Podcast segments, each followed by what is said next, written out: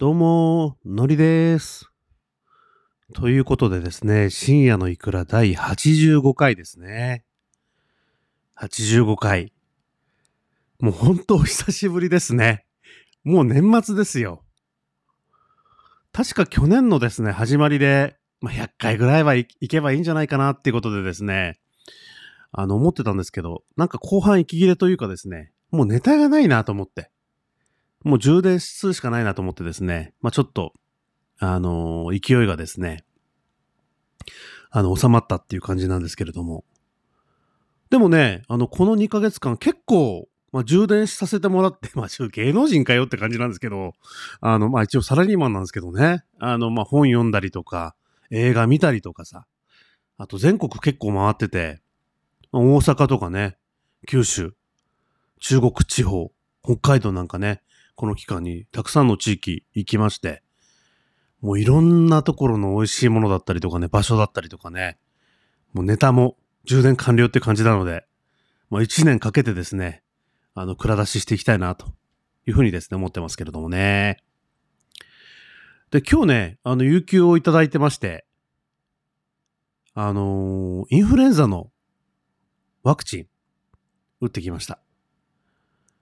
あのーまあ、毎年ね、打たないんでね。まあ、今回受験生がいるので、まあ、念のためにって感じで。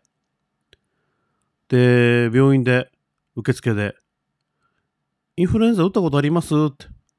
ありますけど、小学校の頃ですけど、みたいなね、感じでもう本当に小学校以来、多分打ってないんじゃないかなっていうね。なんかね、ああいう、皮下注射っていうんですかね。ああいうの苦手なんですよね。なんか痛そうな感じで。で、今日、なんか痛かったですね。で、コロナの時はそんな筋肉注射だったんで、痛くなかったんですけど、なんか皮下注射だと痛いんですよ。なんか痺れる感じがするっていうかな。うーん。でもまあ、なんとなく気分的にも安心で、うん、あの、良かったなって感じしますけれども。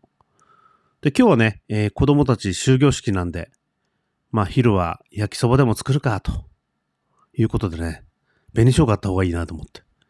紅生姜近くの店に買いに行ったんですけど、紅生姜がねえ。うん。なのでね、ちょっと離れた別な店に行って、買いに行ったんですけど、運動になりましてね、頭すっきりです。で、この後ね、えー、みんなで、3人でね、焼きそば、頬張りたいなと思ってます。ということで今日も行ってみたいと思います。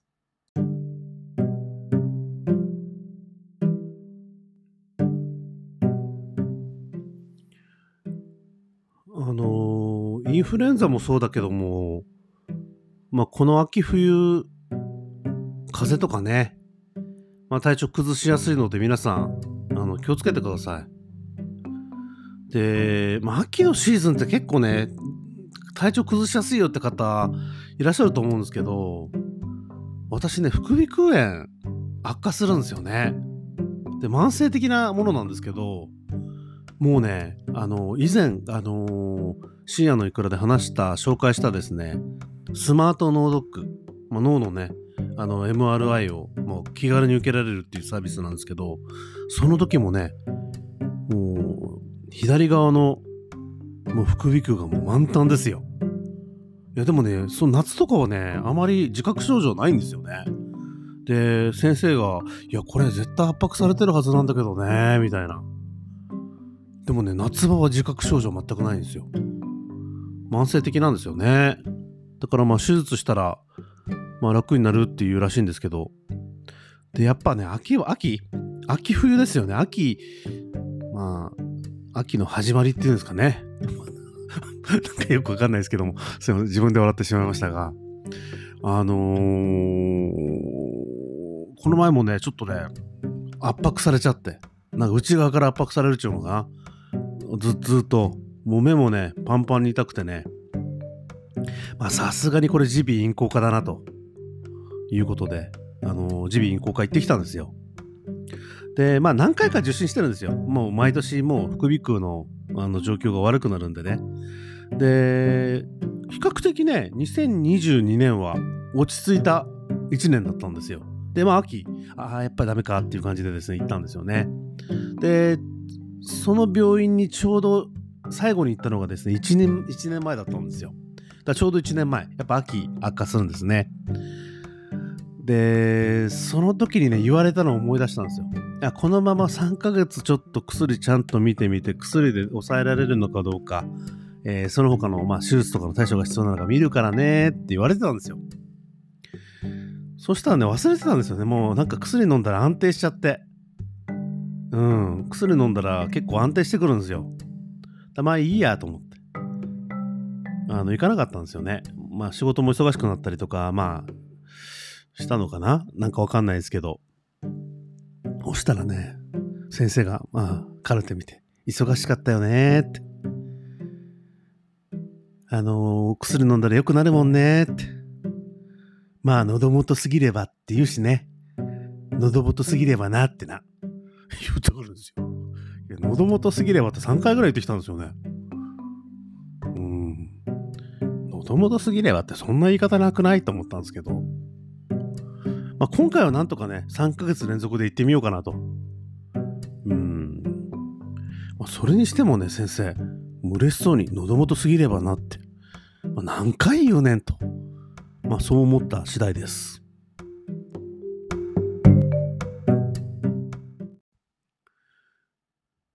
あの、冒頭に、まあ、全国行きましたっていう話、あの、したと思うんですけど、あの、先月北海道行ったんですよね。あの、帰省とかじゃなく、北海道行ったんです。で、そこでね、奇跡的な出来事。びっくりしましたよ、私。なんかいいことあるんじゃないかっていうね。で、あの、知人がね、あの、まあ、久しぶりにね、北海道帰ってくるってことでね、あの、寿司屋予約してくれたの。回らない寿司屋。あの、カウンターのね。優しいと思って。そんなの予約してくれて嬉しいと思って。で、まあなんかね、いつも話したりしてる、はしてる方なんですよ。あの、でもリアルで会うの久しぶり、まあ久しぶりでですね。まあ若干、相手は気づいてなかったと思うんですけど、まあちょっとだけ私、人見知りしてましたね。最初。実は。はい。そういう人なんで。人見知りおじさんなんでね。で、まあ、あの、そんな話じゃないんですよ。まあ奇跡な話をね。まあ、あの、お寿司も美味しくて北海道のネタね。もう、国まれよ。日本酒で北海道の増毛のお酒で、国まれっていうのがあるんですけど、美味しいんですよ。もうおすすめ。増毛の国まれ。私、どんな高級な、なんか純米なんとかかんとかですよとかっていうような日本酒よりもね、北海道の国まれが大好きだっていう感じでですね、美味しかったですね。久しぶりに飲んだので。やっぱ国まれは美味しいなと。何倍でもごくごくいけちゃうと。うん。そんな感じがしますね。寿司も美味しいし。で、そしてね、なんか鶏の唐揚げ食べたくなっちゃって、途中で。鶏の唐揚げあるかなとかって話。いや、そんなのあるわけないじゃんみたいなさ、知人が言ってたのあったんですよ。あるじゃんみたいな。って感じで話してたんですよ。そしたら、まあ大将がですね、あら、どちらからいらしたんですか？みたいなさ、感じの話で。いや、東京なんですよって。でもこっちは北海道で、もともと地元出身、あの、出身北海道なんで、みたいな話で。え、北海道のどこなんですか？って。いや、赤平ってとこなんですよ、みたいな。そしたらね、大将が、え？って。私も赤平ですよって。まあ、実際の声を真似すると、え？私も赤平ですよ、みたいな。すごい声の言い方だったんですけど、え？何この奇跡っていうね。まあそこからちょっと盛り上がったんですよ。で、赤平田舎だったから、もう何の機会もないところですよねって。だから苦労したでしょうと。いや、そうなんですよ、みたいな。まあそんな話ね、してたんですけど。まあその分ね、二人で話す隙がなくなっちゃったなくなっちゃったって感じだったんですけどね。楽しかったです。で、今度家族で行った時とかね、で、地元の、まあ、同級生とかとも一緒に行ったりとかね、したら面白いんじゃないかなと思って。すすきのの寿司屋。名前は秘密にしておきます。今度あの行った時にね、深夜のいくらで話してもいいですか？みたいな。ちょっと話したいと思いますけれども。そんなことってあるんだなと。ねえ。皆様、年末年始、まだふるさと納税のね、えー、限度額超えてない方はぜひ、北海道赤平市のですね、えー、ふるさと納税、えー、よろしくお願いしますということで、失礼いたします。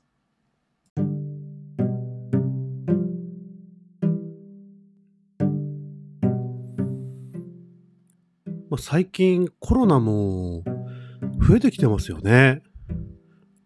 まああんまり気にしてないんですけど、なんかテレビとかだと、なんか何万人いたみたいな。でもまあ行動制限ないじゃないですか。だからまあ、飲み屋とかも、ね、年末結構賑わってたりとか、してますよね。で、私もね、結構11月ぐらいから結構飲み歩いてるというか、結構飲みに行ったりしてるんですよね。まあ、お酒やめたんじゃないの？とか言う人いそうだけど、いや、あの、イベントごとは飲むっていう。まあ、11月からはやっぱ多くなるじゃないですか。だからまあ、1月過ぎたらね、またまあ、断酒生活になると思うんですけど、まあね、年末ぐらいはってことで、まあ飲んでるんですけど、やっぱいいですね。ナッパだって。やっぱいいです。まあ人と会うのってね、うーん、やっぱいいですよ。で、大阪もね、あのー、あれから何回か行ったんですけど、2回かなで、あの、立ち飲み屋で、知らない人話しかけてきたりするんですよね。うん。なんか、こっち見てんなとか思って。こっち見てる、絶対見てるな、みたいな。なんだろう、この人。まあ、そのから話したりとかしてですね。なんか意外に仲良くなったりとかね、あのー、するんですよ。で、これって大阪だからなのかなみたいなね、あるんですけど、皆さんいかがでしょうかまあ、楽しかったけど。で、大阪といえばね、やっぱ串カツよ。串カツ美味しいね。紅生姜の串や串カツ食べたし、エビとかさ、うん、野菜の串カツとかさ、美味しいよ。で、なんかね、知人がね、複数ね、店紹介してね、連れてってくれたんですよ。でね、それぞれの店でも味が違うというか、個性があって楽しかったですね。酒も進むし。で、なんかね、大阪の串カツ屋とかってね、なんか二度漬け現金みたいな感じでね、なんか怖いおじさんに睨まれるっていうイメージがあったんですよ。だから行く前にね、怖い、怒られる、怒られないですよ、みたいな、あの感じだったんですけど、まあ怒られませんでした、やっぱり。優しい。うん。で、今回短期間で大阪2回行ってるんですけど、もうね、大阪大好きになりましたね。ラブ大阪っていう感じでございます。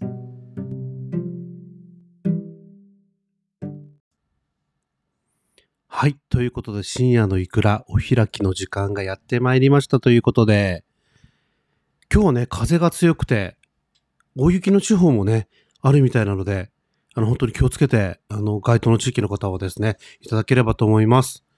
あと、一回ぐらい、年末やりたいなっていう感じあるんですけれども、どうなることやらという感じでございます。